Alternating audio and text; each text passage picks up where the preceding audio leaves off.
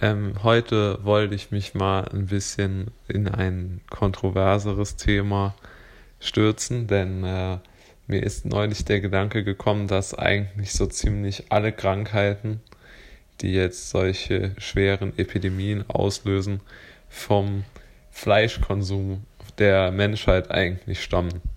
Ja, also wenn man davon ausgeht, dass Corona von dem komischen Markt da in Wuhan ist oder die Schweinegrippe, ja, äh, alle möglichen Viren, ja, stammen ja davon ab, dass die Menschen Fleisch essen und das nicht äh, so richtig irgendwie verarbeitet wird, dass es halt nicht zu diesen Virenausbrüchen kommt. Und wir haben ja alle gelernt, dass äh, Wirtschaft und Freiheit oder vielleicht besser umgekehrt, Freiheit und Wirtschaft für das Leben ähm, geopfert werden müssen. Da kann man jetzt dazu stehen, wie man will, ob das wirklich so ist und ob es wirklich so ist, dass man das so gegeneinander abwägen kann im Rahmen unseres Grundgesetzes. Äh, ist ja bekannt, dass ich das sehr kritisch sehe, ob man das so machen kann, wie das gemacht worden ist. Aber darum geht es ja jetzt gar nicht, sondern es geht ja darum, dass man durchaus ein Argument dafür finden kann, dass es ungerecht ist, äh, zu sagen, ja, wenn jetzt jemand, äh, weiß ich nicht, in irgendeinen Club gehen will, das wird ihm verboten, weil das jemanden umbringen könnte.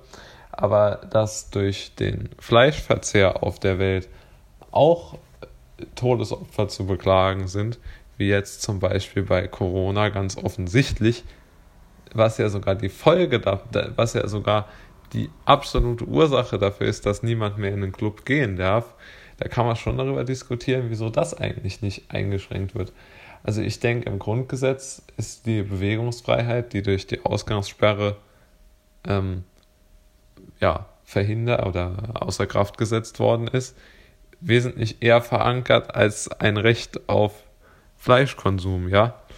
Also das sieht man auch mal, wo die Prioritäten liegen.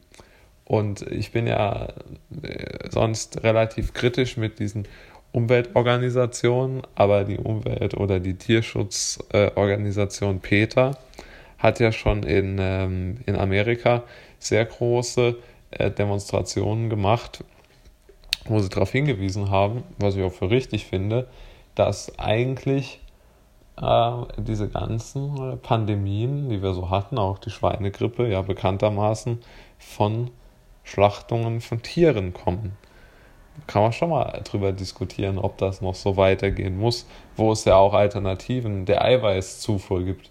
Also es ist ja nicht so, dass wir jetzt Mangelernährungen hätten. Aber noch ein anderer Punkt.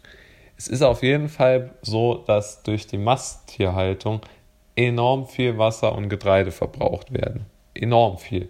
Weil niemand bräuchte ja so viele Rinder und Schweine. Die werden ja praktisch ihr Leben lang wie ja, so schlecht gehalten, dass es wehtut.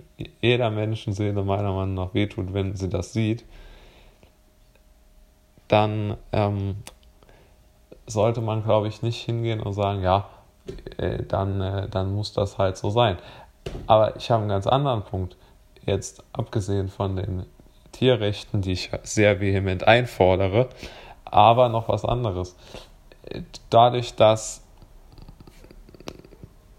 ähm, wie soll man es nennen, dadurch, dass halt die dritte Weltländer ja immer noch Ernährungsprobleme haben, könnte man ja auch überlegen, ob man nicht die, das Getreide und das Wasser dorthin bringen kann, dass man für die Masttiere dann nicht mehr bräuchte, weil man nicht so viele Masttiere hätte oder beziehungsweise, ja, äh, da könnte man schon darüber nachdenken, ob, äh, ob es nicht vielleicht sogar auch eine so moralische Verpflichtung wäre, diese zumindest enorme Massentierhaltung zu unterbinden, um halt einfach mehr gesellschaftlichen, ja, gesellschaftliche Sicherheit, gesellschaftliche auf der ganzen Welt äh, zu schaffen.